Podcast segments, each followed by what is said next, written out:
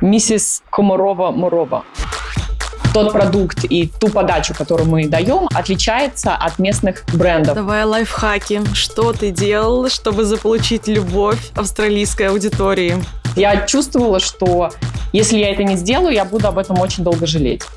И ты прям, уф, прям видишь рост и увеличение аудитории, которая тебя знает. Знаете, рубрика прославления налоговой системы Российской Федерации просто. Какая-то вот есть такая лихость а, в подходе к делам, когда ты русский, у нас есть такие клиентки, у которых по несколько сумок Louis Vuitton, но ей нравится маленькую сумочку Кати Комарова носить каждый день. Привет! Это подкаст «Несладкий бизнес». Меня зовут Аня Цыплухина, я продюсер подкастов и автор курса «Подкаст с нуля». Я помогаю блогерам и экспертам создавать подкасты. Всем привет! Меня зовут Анастасия Береснева, я бизнес-консультант для малого бизнеса, помогаю начинающим предпринимателям запустить свой проект и масштабироваться тем, у кого он уже есть. Этот сезон мы посвятили международному бизнесу российских фаундеров и сделали 8 выпусков про самые разные страны и способы построить свой бизнес в любой другой стране. Можно, оставаясь в России, открыть франшизу франшизы по всему миру, как это делает, например, FlowWow. Можно ездить по странам и создавать медиа в разных городах мира, как это делает Щука. Можно, например, продавать свою идею иностранному бизнес-инкубатору, как сделал это Кирилл Родин. Можно рискнуть и пойти в офлайн бизнес как это сделали, например, Саша Митрошина и Катя Коносова. И об этом как раз мы и говорили весь сезон, поэтому если вы пропустили какой-то из предыдущих наших выпусков, обязательно вернитесь и послушайте. А если вы хотите получить еще больше информации об открытии бизнеса в разных странах, переходите по ссылке в описании в наш телеграм-канал, который так и называется «Несладкий бизнес». На этот раз вас ждет пост об Австралии. Вы узнаете, почему ежегодно сюда приезжают более 150 тысяч предпринимателей, но почему им Ох, как непросто закрепиться в этой стране. Ссылку на канал, как всегда, оставим в описании. Но перед тем, как мы перейдем к выпуску, у меня для вас важное объявление. Мы планируем кое-что очень классное на конец этого лета, а именно открытую запись нашего подкаста, совмещенную с бизнес-разборами, которые сейчас так популярны. Мероприятие пройдет офлайн в Москве. Кроме того, что вы сможете прийти на него как гость, вы еще и сможете рассказать про свой бизнес и задать вопросы нашему гостю-эксперту. Какому пока секрет. Чтобы принять участие в разборах, вам достаточно просто заполнить форму, которую мы приложим в описании к этому подкасту. Предпринимателям я особенно советую оставлять заявки, потому что такую дорогую, не побоюсь этого слова, консультацию получить от известного предпринимателя очень непросто, а у нас вы сможете это сделать абсолютно бесплатно. Чтобы попасть на нашу офлайн запись следите за анонсами в наших соцсетях. Ссылку на телеграм-канал и инстаграм вы найдете обязательно в описании. Сегодня мы будем говорить о бизнесе на другом континенте, но если вы все еще находитесь в пределах России или СНГ, то это объявление для вас.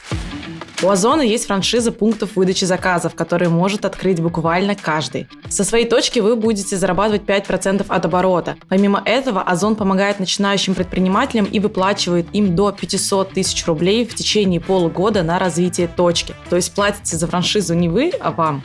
Лично я каждую неделю заказываю себе что-то с Озона, и это правда мой любимый маркетплейс. И очень удобно, что забрать заказ я могу буквально на первом этаже своего дома. И расположение очень важно для вашей будущей точки, поэтому Озон создал карту, где отмечены районы с лучшими местами для пункта выдачи заказов. На карте указаны точки с гарантированным доходом. Как раз за открытие в этих местах Озон и будет выплачивать вам до полумиллиона рублей. На карте вы можете найти свой город и посмотреть самые лучшие места для открытия пункта выдачи заказов заказов, чтобы он был точно успешен. Ссылку на программу пунктов выдачи заказов и карту с лучшими локациями мы оставим в описании. Ну а теперь переходим к герою нашего сегодняшнего выпуска. В этом выпуске мы поговорим с героиней, которая живет в далекой Австралии. Если бы мы записывали этот подкаст вживую, то нам бы пришлось потратить аж сутки, 24 часа на перелет. Но спасибо дистанционной записи, нам не нужно никуда лететь, а вы услышите этот подкаст в своих наушниках у себя дома. Кстати, скоро у нас выйдет еще и видеоверсия этого подкаста, поэтому не пропустите, обязательно следите за нашими анонсами в соцсетях. В этом выпуске есть что послушать. Гости выпуска Катя Комарова, основательница бренда сумок, который можно увидеть в ВОК и на девушках по всему миру. Я вообще фанатка этого бренда, потому что Катя действительно делает очень стильные, классные сумки, которые не так-то просто достать у нас в Москве. Катя эмигрировала в Австралию 10 лет назад и настолько круто проявляет себя в бизнесе, что ее включили в Force 40, 40 динамичных лидеров Южной Австралии. В общем, в этом выпуске вы узнаете, как Катя стала из актрисы моделью, а из модели успешной бизнес-вумен. И вообще этот выпуск для всех тех, кто боится открывать бизнес без какого-либо бизнес-опыта. Вот Катя как раз такой пример, как просто переехав в другую страну, она смогла за 10 лет основать довольно успешный бренд. Переходим к выпуску.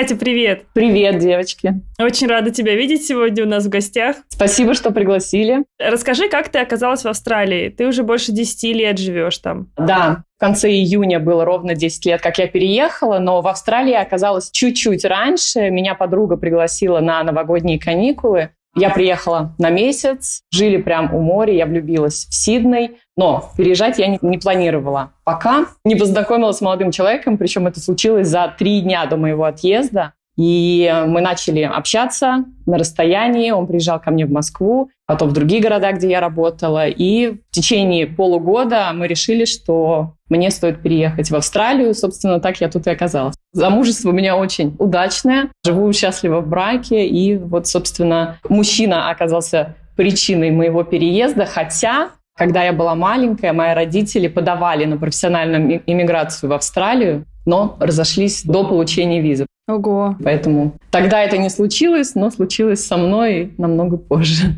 Все к этому шло. А сколько лет твоему бренду? Восемь лет. То есть ты спустя два года после переезда в Австралию такая, сделаю-ка я свой собственный бренд. Что мне еще делать в Австралии? История с сумками началась намного раньше. Вообще я в модной индустрии более 20 лет. Все началось с того, что я всю жизнь мечтала быть моделью, я попала в модельный бизнес, я в Москве успешно развивала эту карьеру, и в какой-то момент так получилось, что я начала делать сумки. Это было еще в Москве, это был другой бренд, и он был такой прям на коленке, скажем так. И когда я переехала в Австралию, я продолжала это делать. И какое-то время пыталась продавать свои сумки ручной работы в Россию своим клиентам. У меня тогда была Facebook-группа, страничка ВКонтакте, я как-то это все продавала, пока я не поняла, что я не могу адаптировать эту бизнес-модель и то, что я делала в Москве, в Австралии. И, собственно, так родился мой а, бренд. То есть история и любовь к сумкам, она началась намного раньше, пока я еще была в Москве. Круто. А что значит ты не смогла адаптировать эту бизнес-модель? Это вот в каком плане? На тот момент, когда я развивала свой первый бренд, он тогда назывался By Mosquito, Mosquito, комар от моей фамилии. Все сумки были под заказ, они были достаточно дорогие. Та модель, которую я использовала для продажи, скажем так, сумок, была очень близкая, индивидуальная. Я продавала своим подружкам, близким знакомым. А в Австралии я не знала никого. Я пару раз попробовала сделать маркет, и здесь этот формат очень популярен. Чем-то похож на ярмарки, которые проходят в Москве. Я приходила со своими сумками, но они были очень дорогими для такого формата, и я не получала никакой отклик, и знакомых у меня было на тот момент мало. То есть я не могла продавать друзьям, мне не получалось это делать на маркетах. И в этот момент я стала думать, как мне сделать другой продукт в той сфере, которую я люблю и знаю, но более адаптированный на широкую массу людей, которые меня не знают и, может быть, никогда не узнают. А сколько стоят твои сумки? Где-то от 400 до 800 долларов США. Не то чтобы я их очень много продавала, там, ну, одну-две в месяц продавала. Это было в таком формате хобби.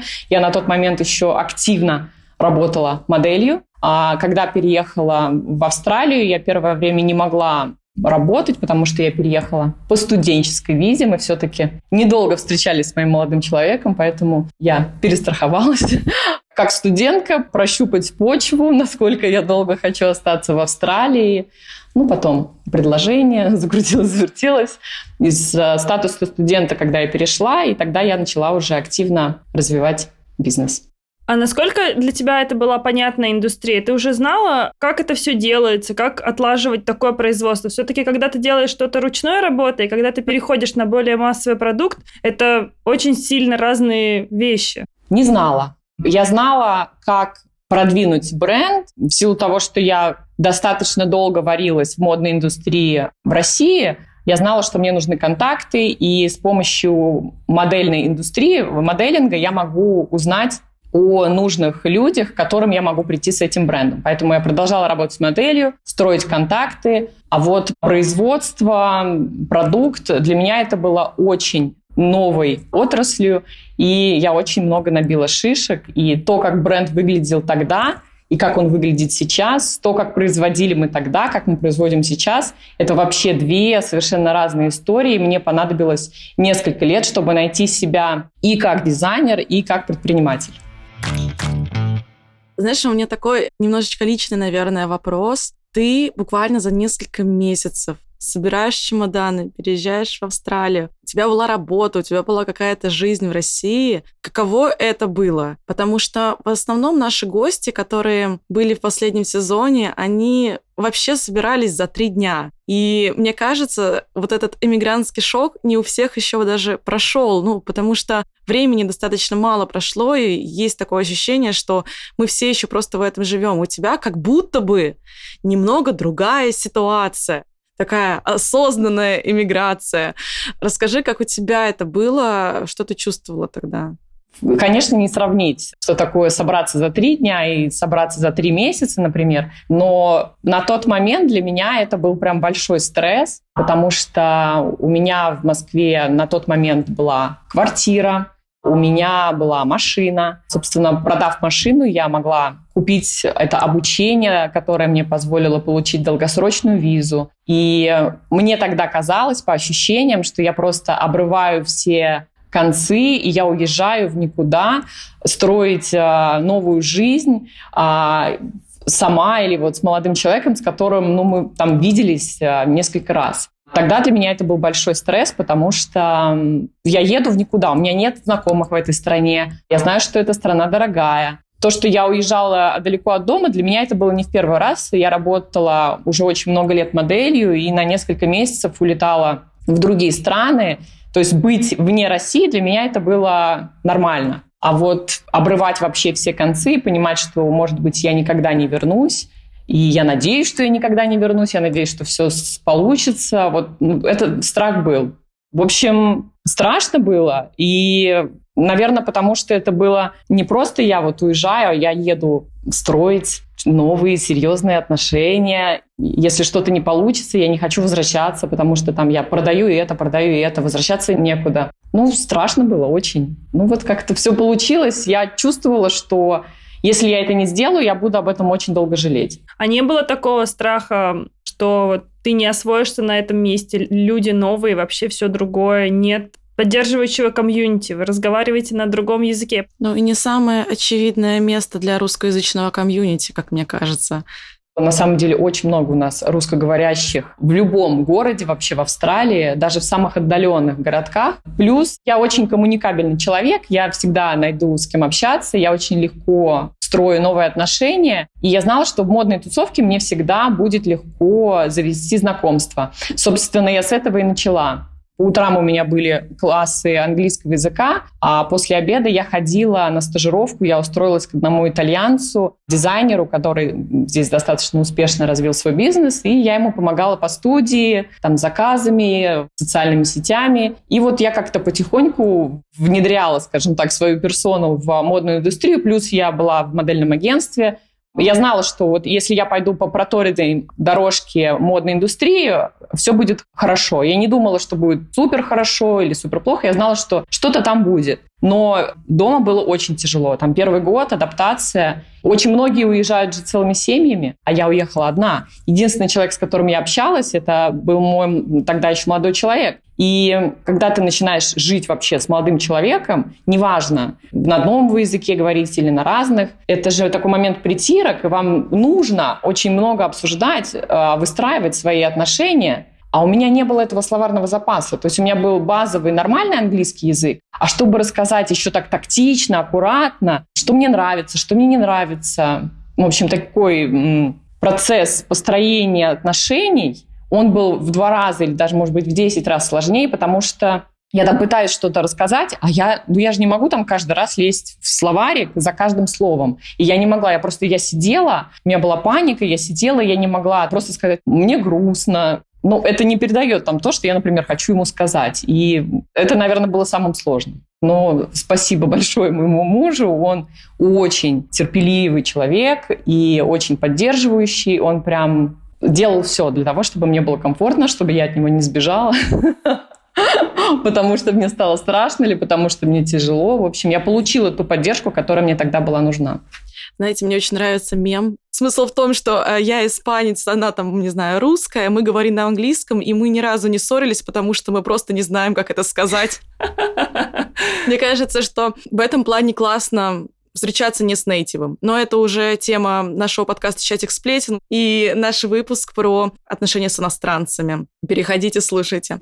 А вот что тебя в культуре шокировало больше всего? Даже не про отношения, а вот про разницу. Может быть, это в бизнесе какая-то история, которая тебя поразила как разница культур?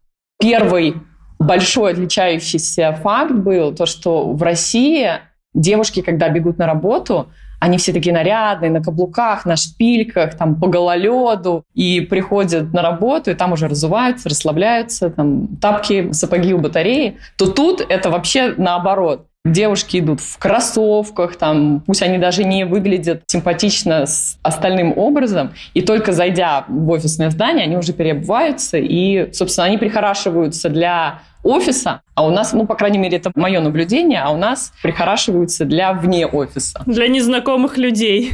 А, да-да-да. То есть я смотрю всегда, как во что одеваются, как выглядят женщины, потому что мой продукт же для них. Я не говорю, что это хорошо или плохо, но я увидела, что это прям вот по-другому. У нас это не так. Перестраивала ли ты как-то свой продукт под эту аудиторию, под этих женщин, потому что видно, что другая культура потребления. Возможно, им не так вот эта вот вся fancy штука интересна, когда у нас девушки все на каблуках и в перьях, все самое красивое, все самое необычное.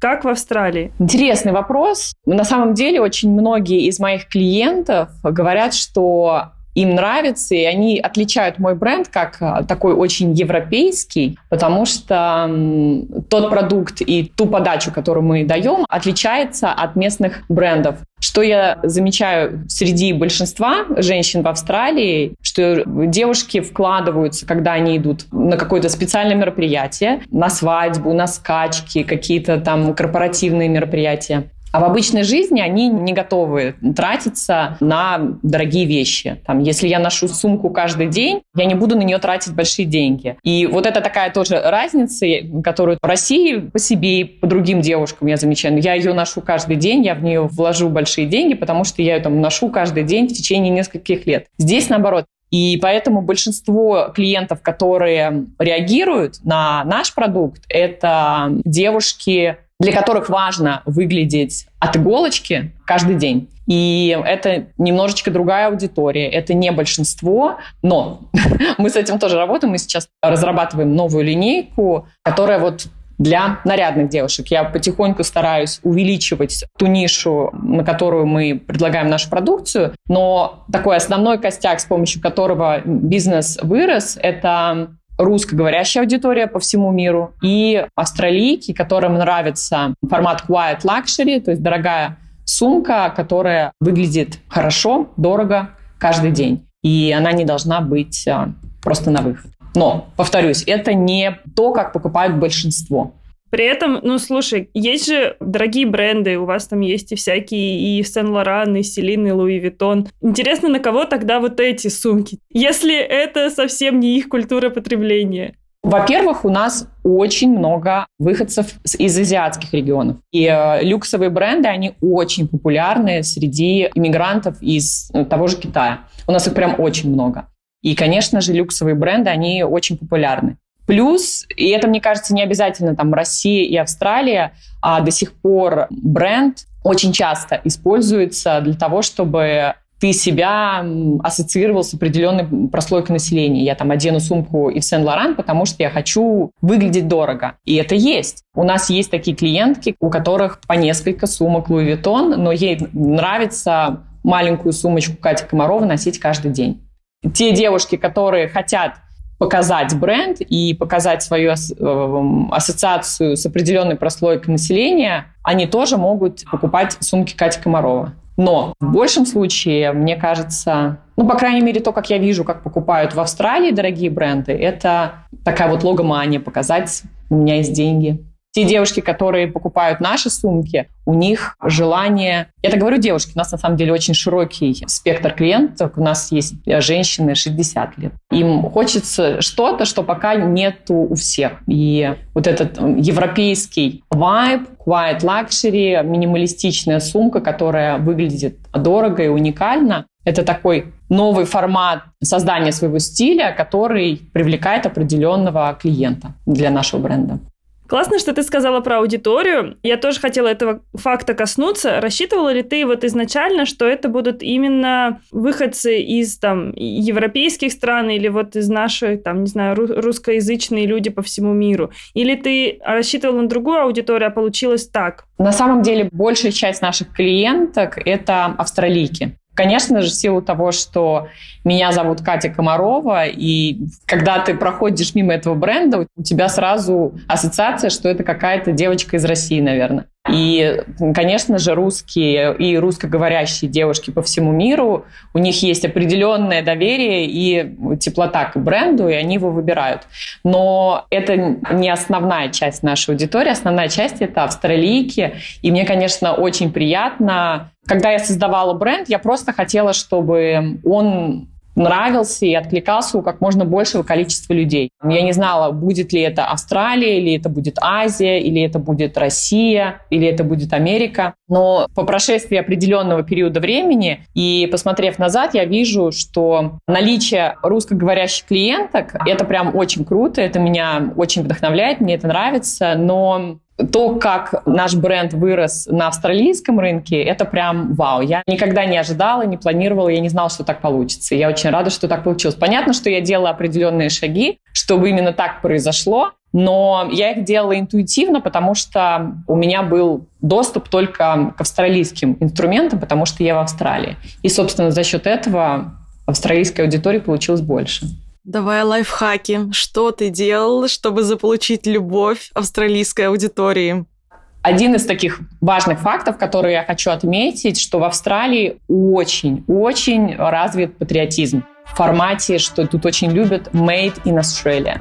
То есть если ты говоришь, что вы производитесь в Австралии, это прям очень круто. Когда бренд был создан, мы сначала производили в Китае, и я понимала, что я конкурирую с очень большим количеством масс-маркета, у меня нету никаких сильных, отличительных качеств. И вот это вот как раз мой процесс становления дизайнера и предпринимателя. Я искала какие-то точки, которые меня будут выделять. И я решила, что Made in Australia могла бы быть одной из этих отличительных черт, потому что не так много брендов, а тем более в, а, в сегменте аксессуаров, производится в Австралии. И как только я, собственно, а, могла заявить, что мы производимся в Австралии, у меня появились такие сильные инфоповоды, которые мне помогли взаимодействовать с прессой. Также участие в офлайн мероприятиях очень помогала и до сих пор помогает. Мы постоянно участвуем в модных фестивалях, мы участвуем в неделях моды.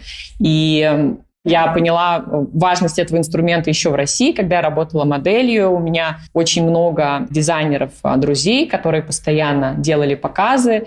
И я просто понимала, что ну, по умолчанию я тоже так должна делать. И каждое новое мероприятие, каждый год, вот ты там поучаствовал в неделе моды, и ты прям, уф, прям видишь рост и увеличение аудитории, которая тебя знает. И это круто. С одной стороны, это просто офлайн мероприятие, которое может показаться, что оно просто захватывает определенное количество людей, которые попали, допустим, на это мероприятие. Но на самом деле это, опять же, очень сильный инфоповод, который потом нам дает возможность взаимодействовать с прессой, видеть э, упоминания в каких-то новостных порталах который потом в течение года и даже двух лет на нас работает. Однажды вот участвовав там в каком-то мероприятии. То есть мы можем взять для себя, допустим, отсюда, что классно участвовать в офлайн ивентах именно отраслевых, там, вот по твоей нише. Абсолютно, да. А есть что-то еще? Нетворкинг, мероприятия, которые не обязательно связаны с модной индустрией. Вот у меня буквально недавно была очень милейшая вообще история. Я горжусь тем, что мы живем в одном из самых лучших винных регионов Австралии. Очень часто мы ездим на винодельни, дегустируем вина. И э, мы с мужем поехали там на одну виноделью, прекрасно провели время, идем к кассе, и девушка говорит, а у меня три сумки. И мы такие сначала не поняли, потому что она не сказала, какие сумки. Но как только говорят сумки, я уже начинаю понимать. И я говорю, сумки Катя Комарова? Она говорит, да. Я говорю, правда? Она такая, да, я даже сегодня даже с одной пришла. Я ее попросила вынести эту сумку. Было очень приятно. И она мне рассказала, что несколько лет назад, когда мы там были в этой же винодельне, она у меня спрашивала, ну, просто как такой маленький разговор, чем я занимаюсь. И я ей тогда показала наш Инстаграм. Такой вот маленький нетворк, который постоянно происходит в Австралии. Там у тебя постоянно кто-то спрашивает, там ты даже ты на почту что-то относишь, письмо, тебя сделают комментарий, какая у вас классная сумка, я обязательно дам либо визитку, либо покажу Инстаграм. И через такие маленькие взаимодействия о бренде узнают, а вот эта девушка, у нее там уже три сумки наших, оказывается. Я очень часто хожу на бизнес-мероприятия, где я могу и случайно познакомиться с потенциальным партнером, и просто со своими клиентками. Если раньше, когда я составляла бизнес-план и думала, кто такая моя девушка, то сейчас я хочу, чтобы у любой девушки, даже у молодого человека, у нас сейчас мужчины тоже стали покупать наши сумки, были сумки Кати Комарова. У меня абсолютно нету такой четкой картины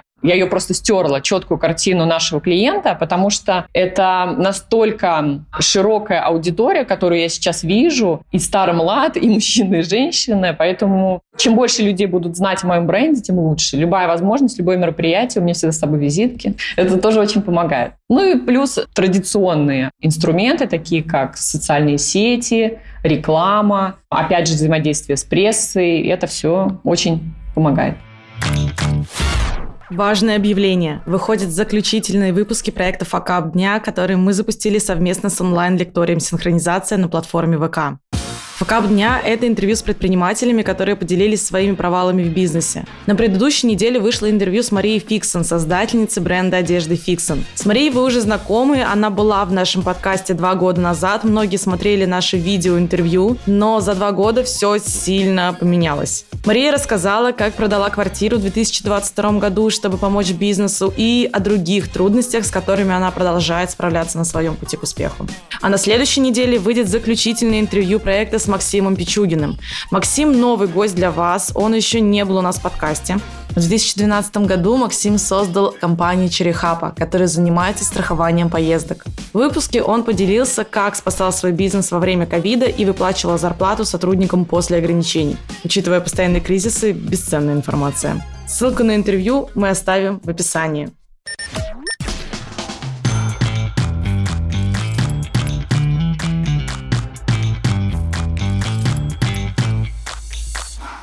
У нас вообще сейчас, я так понимаю, в России, по крайней мере, после 24 февраля у нас все держится на инфлюенс-маркетинге.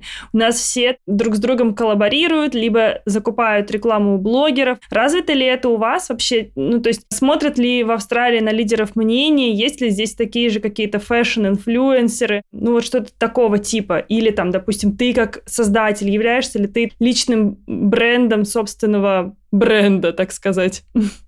Да, инфлюенс-маркетинг здесь существует уже достаточно давно. Мы используем этот формат, этот инструмент, но это не единственный, как я уже сказала, это такая прям ну, маленькая часть. А, хотя я знаю, что некоторые бренды только за счет работы с инфлюенсерами а, вырастили основную свою аудиторию. В силу того, что бренд под моим именем, и потому что я бывшая модель, и я очень часто появляюсь и на нашем сайте, и в Инстаграм, да мне и самой нравится это делать. Очень много сидит на мне. От того, как я промотирую наш продукт, а, очень многое зависит. Я являюсь таким лидером мнений, а, на которого смотрит наша аудитория, потому что и по возрасту, и по каким-то ценностям, и по внешней эстетике я откликаюсь у, у нашего среднестатистического клиента, и я, естественно, использую это. Почему бы нет? Плюс мне это очень нравится, я скучаю по своей модельной карьере, и вот эта моя самореализация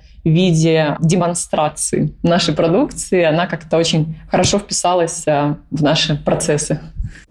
Ты сказала, что вы перенесли ваше производство в Австралию, и у меня первая мысль.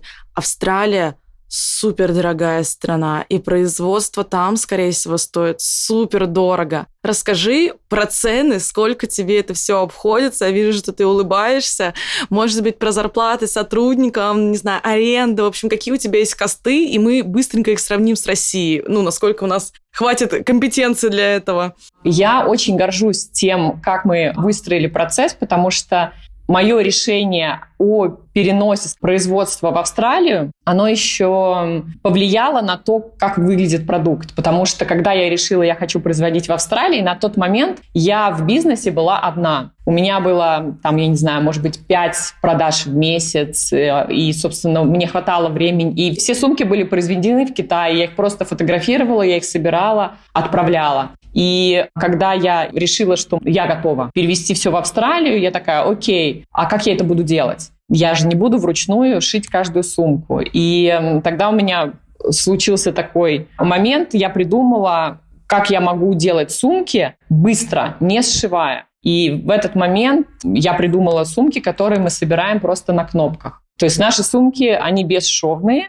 и я понимала, что если вдруг, и я надеялась, что если бизнес пойдет в гору, пока нету помощи, я смогу сама быстро это делать. И продукт изменился. Сумки, значит, у нас из э, сшитых сумок стали бесшовными сумки, которые собираются на кнопках. Это была такая первая, скажем так, ступень. Я работала с компанией, которая мне резала кожу. Это стоило там в месяц, ну, с теми объемами, наверное, в районе 500 долларов в месяц, потому что это было мало сумок. И я все делала сама. И я там с утра до вечера, я сидела, как сейчас помню, у нас такой был маленький балкон, это было еще до ковида. И в какой-то момент я получила первый большой оптовый заказ. Это, кстати, была Москва. Этот магазин до сих пор существует. Стилист Ксюша Смо, которая стилизует Настю Евлееву. Она тогда нашла наш бренд, и он ей очень понравился. И они сделали такой достаточно большой заказ, а я тогда была одна. Понятно, что в Инстаграм это все, ты не понимаешь, насколько большой или маленький бренд. Я всегда старалась делать бренд глобальным и позиционировать нас, что мы классные, мы дорогие, мы качественные.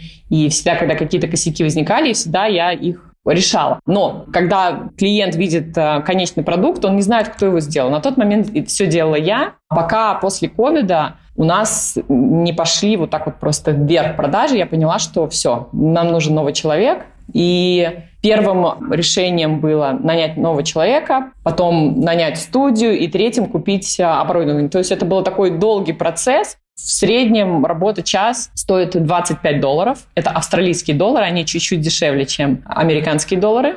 И в зависимости от того, на какой формат взаимодействия с работником вы соглашаетесь, либо вы им платите просто так 25 долларов в час, либо они становятся такими постоянными работниками, вы должны им платить пенсию, там еще какие-то отчисления. От этого немножечко меняется ставка, но, но 25 долларов – это такой мой личный, скажем так, минимум. По-моему, официальный минимум, он намного меньше, но вот мой личный в голове минимум – это 25 долларов в час. Так что э, было всем понятно. Сегодня курс австралийского доллара 61 рубль. Вчера он составлял почему-то 48 рублей. Либо я еще не открывала новости, и что-то уже произошло, и отношения Австралии и России резко ухудшились. Либо, ай, у нас там что, обвалилось опять все за сутки? Надо проверить. Ну, в общем, 61 рубль, то есть порядка, я сейчас буду считать, полутора тысяч рублей час. Ну, я думаю, что для сравнения в регионах примерно ручной такой труд это где-то 150 рублей в час, в Москве это 200-250 рублей в час. 10 раз дороже. А по налогам, скажи, как э, обстоят дела в Австралии? Вы, кстати, вообще ничего не знаю про налоговую систему Австралии. Когда я начинала бизнес, я была частным предпринимателем. У нас этот формат называется Soul Trade, и там прям очень упрощенный формат налогообложения. Стыдно признаться, но я уже даже не помню, как мы так... У меня просто всегда, всегда был бухгалтер. Очень тяжело у меня с цифрами, а, поэтому я как-то не особо вникала. Потому что там рассчитывается, если вы зарабатываете до определенного количества, то вы либо платите, либо вы не платите. Но это прям вот очень, это как самозанятой. Это, у нас частный предприниматель, это как самозанятой. И когда выручка переваливает за 70 тысяч долларов в год, вы начинаете собирать дополнительные налоги, которые вы оставляете где-то отдельно сидеть, и потом еще платите государство. В этот момент, когда компания стала зарабатывать больше 70 тысяч в год, я зарегистрировала компанию, мы стали собирать этот дополнительный налог, который называется GST. Это 10%, которые идут сверху нашей цены, но которые мы должны всегда отдельно откладывать. Плюс 25% собственно, с заработанных. 25% и GST. Я сейчас э, в режиме реального времени. 70 тысяч долларов – это 4 и 2, где-то 4,3 э, миллиона рублей. То есть, в принципе, это правда похоже на статус самозанятого в России, потому что в России 2,4 миллиона рублей – это порог для самозанятости. Я все сравниваю. 25%. Ну, слушай, это получается примерно так же, как налоги в Европе, потому что там для компании, вот в Испании, например, 24% налог. Во Франции там прогрессивная шкала. А скажи, когда ты нанимаешь сотрудника, вот ты уже сказала, что ты платишь ему 25 э, долларов в час, и какие еще есть отчисления за сотрудников? У меня в команде есть люди, которые со мной работают на разных соглашениях. У кого-то просто фиксированная плата в месяц в качестве инвойса, и человек сам платит за себя налоги. Просто я получаю инвойс и каждый месяц плачу определенный флэт фи. С кем-то мы работаем инвойс на разное количество часов, а кто-то у меня на зарплате. Вот кто у меня на зарплате, там я плачу страховки, я плачу пенсию, я плачу налоги за этого человека и, собственно, я плачу зарплату. Получается, человек, который получает у тебя зарплату, он уже сам ничего не платит. Да. На самом деле такая модель смешана российско-европейская получается. Знаете, я за последний год стала экспертом налоговым уже по всем странам, потому что своей релокации мне пришлось это все изучить. Например, в Испании, там, во Франции, вот в Западной Европе там схема, что человек получает зарплату, и он еще с этого платит налоги. То есть за него и работодатель платит налоги, и он еще сам платит налоги. А здесь как бы такая схема полуроссийская, полуевропейская получается, потому что по сумме налогов на компанию такая европейская больше, а по страховым, пенсионным э, как будто как в России. В общем, в общем, когда мне французы говорят, что немного платят налогов, они оказываются правы. Ну, я вот посмотрела, что в Австралии э, подоходный налог 45%. То есть это прям сопоставимо действительно с Россией в чем-то. Все налоги, которые мы платим, я вижу, как они тратятся. Я живу в очень спокойной стране. У нас, если ты живешь на улице, если ты бомж, это твой личный выбор, а тебя очень поддерживает государство, даже если это твой выбор. Но на самом деле у тебя есть возможность жить там где-то, тебе дадут деньги, чтобы ты жил там в каком-то доме. Государство очень поддерживает там, предпринимательское сообщество. У нас очень много инициатив, мы можем поворчать, ой, как много мы платим налогов, но у нас есть всякие гранты, которые мы там получаем до 50% нам возвращают назад, там, если мы там потратили там, на экспорт или еще на что-то. Так много инициатив, так много программ, которые поддерживают бизнесы, и малые, и крупные. Поэтому не жалко, потому что они всегда нам возвращаются. И, собственно, мы платим за наш лайфстайл и за то, что мы имеем, живя здесь, в Австралии. Кстати, я часто это слышала. Я сейчас буквально на выходных смотрела видео про налоги э, в Испании, и там говорят, вот это подписка на страну. И когда ты начинаешь жить в этой стране, ты начинаешь понимать, куда эти деньги идут, и тебе вот прям не жалко. Ты эти 24% отдаешь, и такой, господи, зато я в Барселоне, зато я не в этой вашей. Я думаю, так, ну это уже не первый человек говорит, возможно, и правда, тут только психологически надо перестроиться, что халява кончилась. Зато спокойная жизнь началась. Угу. Подписка на страну оформлена. У нас в России минимальный пакет. Да-да-да-да. По нему нам и дают. А ты получила уже гражданство или ты э, на ПМЖ? Получила. У меня австралийский паспорт, и когда такая, скажем так, самая страшная часть пандемии закончилась, и я начала путешествовать, именно в этот момент так получилось, что мой российский паспорт закончился. Мне очень повезло, что я смогла воспользоваться новым паспортом, и я начала путешествовать уже как гражданка Австралии. Это, конечно, совсем другой опыт. Я очень много раньше путешествовала по модельной карьере, работе, и у меня постоянно были какие-то проблемы на паспортных контролях.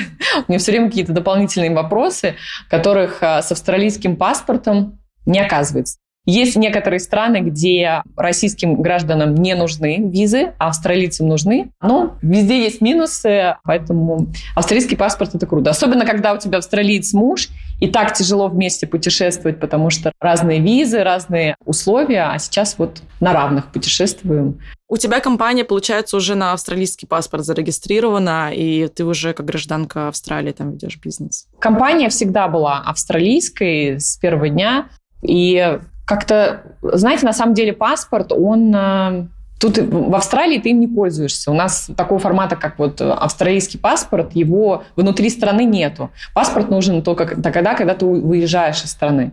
Внутри страны у тебя есть права. Это классный документ, который удостоверяет твою личность. Собственно, и все. Основной якорь – это твое имя и адрес, в котором ты сейчас находишься, на который приходят все счета от государства за электричество. И вот, собственно, вот эти два документа, они показывают, где ты и к какой местности ты относишься. Тебе не нужен паспорт для того, чтобы зарегистрировать компанию. А, там разные есть нюансы, где нужно показывать свое гражданство. Для этого есть сертификат. Такой документ, который мне выдали, когда я поклялась, что буду блюсти австралийские законы. У меня, кстати, смешная история была.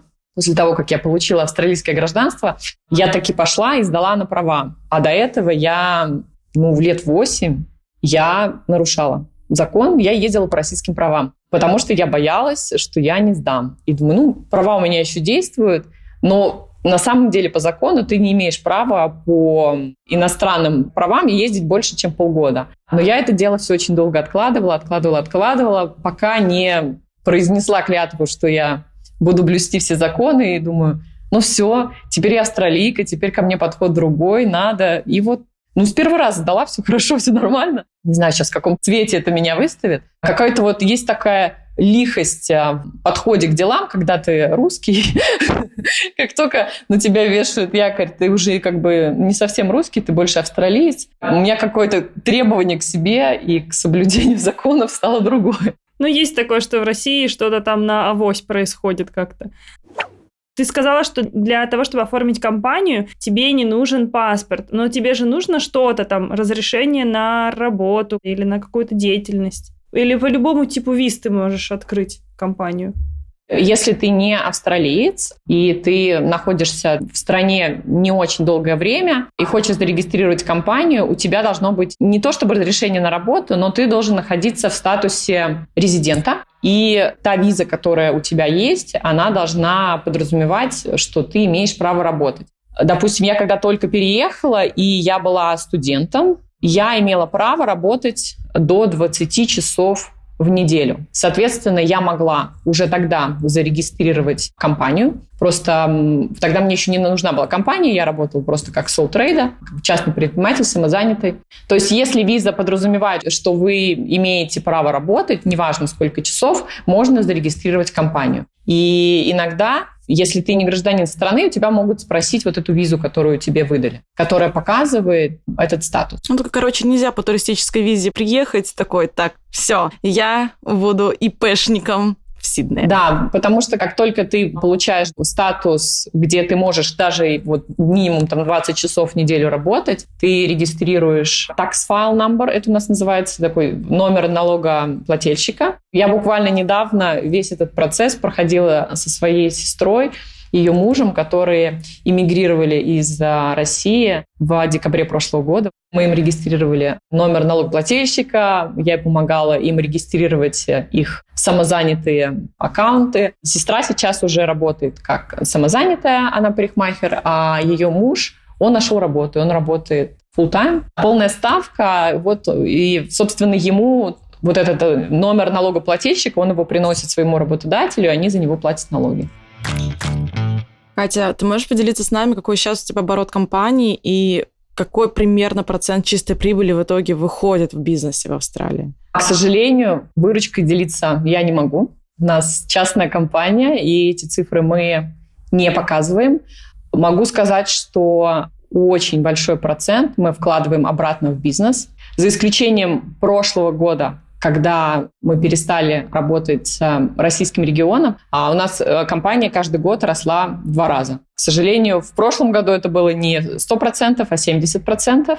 И в этом году мы адаптируемся. Все-таки, вот представьте, там из всей выручки, из всего дохода, который был, 30% нам приносил российский рынок. Это было много. И мы это, конечно, очень ощутили. Причем этот транзишн произошел так странным образом, потому что я там проходила один серьезный онлайн-курс, где с моим наставником мы решили, что мы уберем российский Инстаграм, и это было за месяц до начала и мы решили убрать русский Инстаграм где-то в январе и русский сайт. И решили все делать через наш основной аккаунт в Инстаграм, основной сайт, где будет использоваться перевод. И потом мы понимаем, там, через месяц мы понимаем, что мы, а мы, мы уже убираем все аккаунты, готовимся делать так, чтобы в каждой стране, включая Россию, было удобно шопиться только на одном сайте. И в феврале, собственно, мы не можем уже работать с российским регионом, мы не можем получать платежи, мы не можем отправлять. То есть австралийские курьерские компании объявляют, что они перестают работать с российским регионом.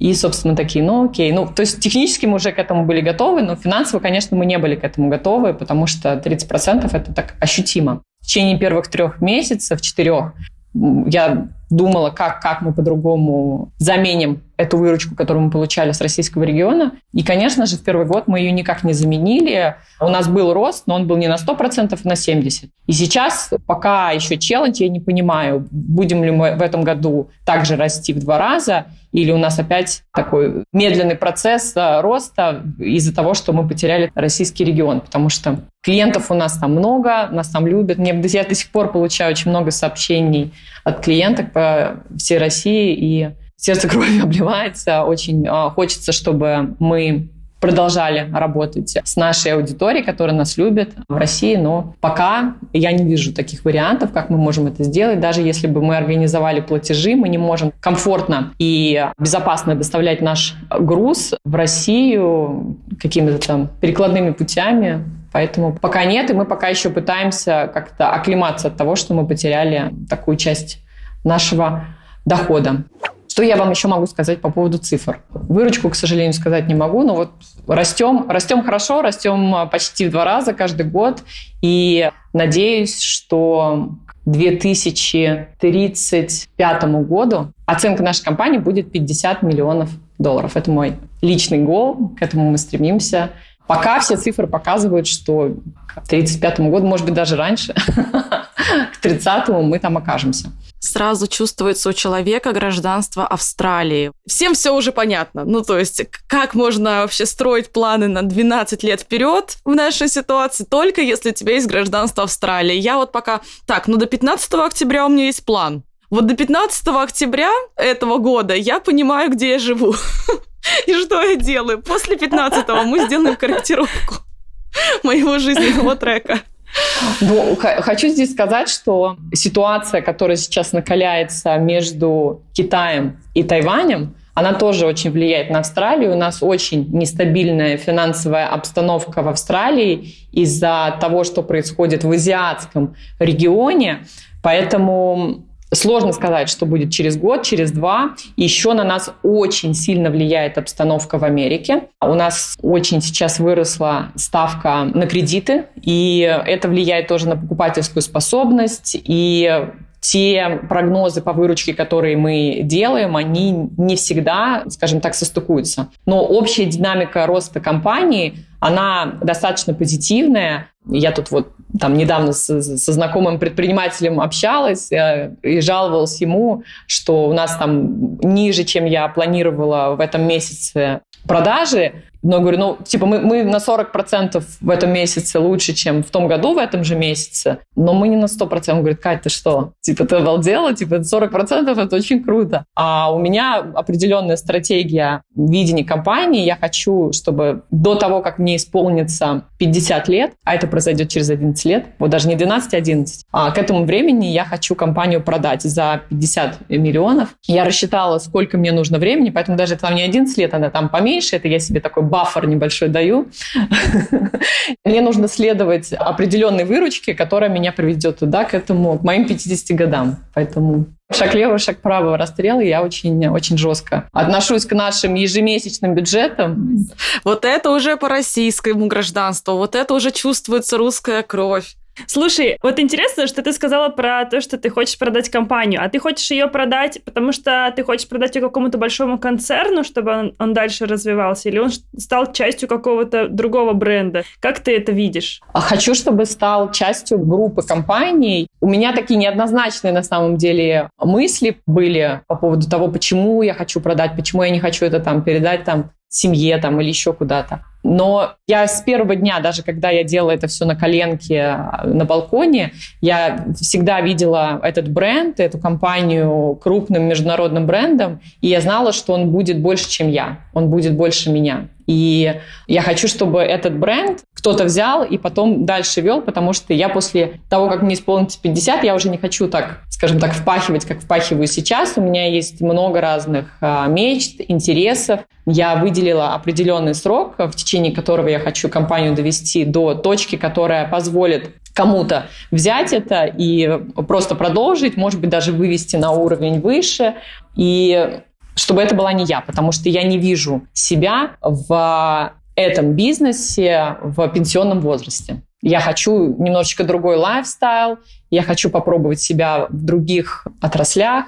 Я все равно буду в моде, но в том формате, в котором я сейчас э, участвую в бизнесе и вкладываю себя, я готова только делать вот там, следующие там, 10, скажем так, 11 лет. Потом я хочу, чтобы это кто-то взял и вот, вот с такой же любовью и амбициями вел дальше. И желательно, чтобы это была крупная компания. У нас в Австралии очень много классных есть примеров и в модной индустрии, и в там, бьюти-индустрии. Вот um, австралийский бренд Aesop, um, это косметический бренд, его недавно купила компания L'Oreal – за несколько миллиардов долларов. Круто, вот что-то в формате L'Oreal, только в, в модной индустрии, да, компания, которая владеет множеством брендов, знает, как ими управлять, знает, как продолжать бренд и не убить его, а, я бы чувствовала себя очень комфортно и гордилась бы. Ждем вас в LVMH а, через 10 лет. Я буду в Париже наконец-то. Да. И такая, о, мои. А мы с ними подкаст их еще. записывали. Да-да-да. Кстати, когда я создавала бренд, у меня было очень много сомнений по поводу имени. Во-первых, потому что до сих пор очень многие его не могут правильно произносить. А во-вторых, может ли такое имя стать а, большим всемирно известным брендом? Я пыталась понять, вот может ли вот это имя где-то там вот наверху сидеть, висеть. И у меня почему-то всегда возникала а, в голове мысль о бренде Марк Джейкобс, которого как только не называют в России. И Якобс там или еще там как-то. Думаю, ну вот, ну не знают же люди, как произносить. Ну, в Австралии тоже вот, ну, там они говорят Катая, Камарова. Ну, как, как только там меня не называют. Ну, Катая – это такое, это самое популярное. Один раз мне пришло на почту письмо, а, где меня назвали миссис Комарова-Мурова. Поэтому я как бы опустила все переживания по поводу, достойно ли мое имя быть всемирно известным. Везде найдется человек, который неправильно произнесет. И, собственно, с этим брендом и пошла. И очень верю в то, что когда-нибудь, ну, может быть, не в группе Louis Vuitton, а Hennessy, а где-то в репутабельной большой группе компаний мы окажемся.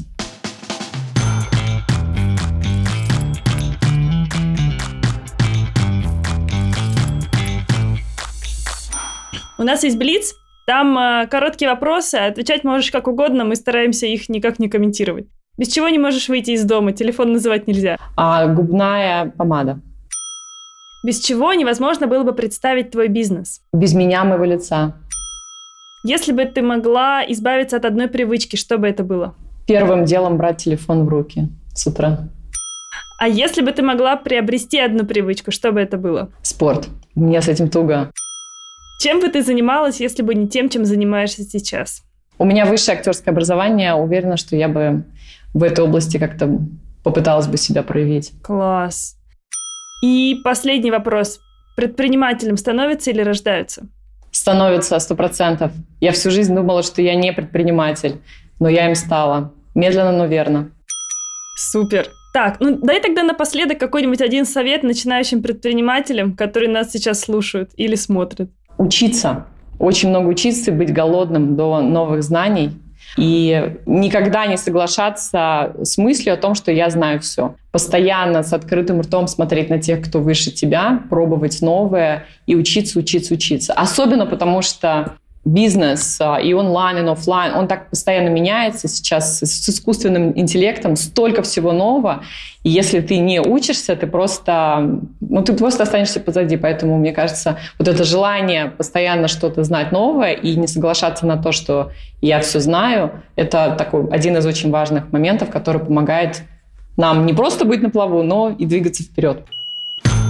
Спасибо тебе, Катя, что пришла к нам сегодня в подкаст. Было очень-очень интересно. Правда, мы желаем успехов и развития твоему бренду. Спасибо, девушки. Спасибо вам за прекрасные вопросы. Я очень надеюсь, что мой опыт был для кого-то полезным. Если вы решите переехать в Австралию, открыть бизнес в Австралии, я всегда очень активно поддерживаю предпринимателей. Мне постоянно пишут а, девушки, даже не только в Австралии, но и по миру, которые переезжают и пытаются с нуля построить. Пишите, я прям с радостью поделюсь своим опытом. Это нелегкий путь, поэтому очень понимаю тех, кто сейчас, может быть, нас слушает и думает, а готова ли я, готов ли я. Ты никогда к этому не готов, но если ты слушаешь подкаст, пытаешься научиться на чужом опыте, ты на верном пути. Поэтому спасибо вам за возможность поделиться своим опытом.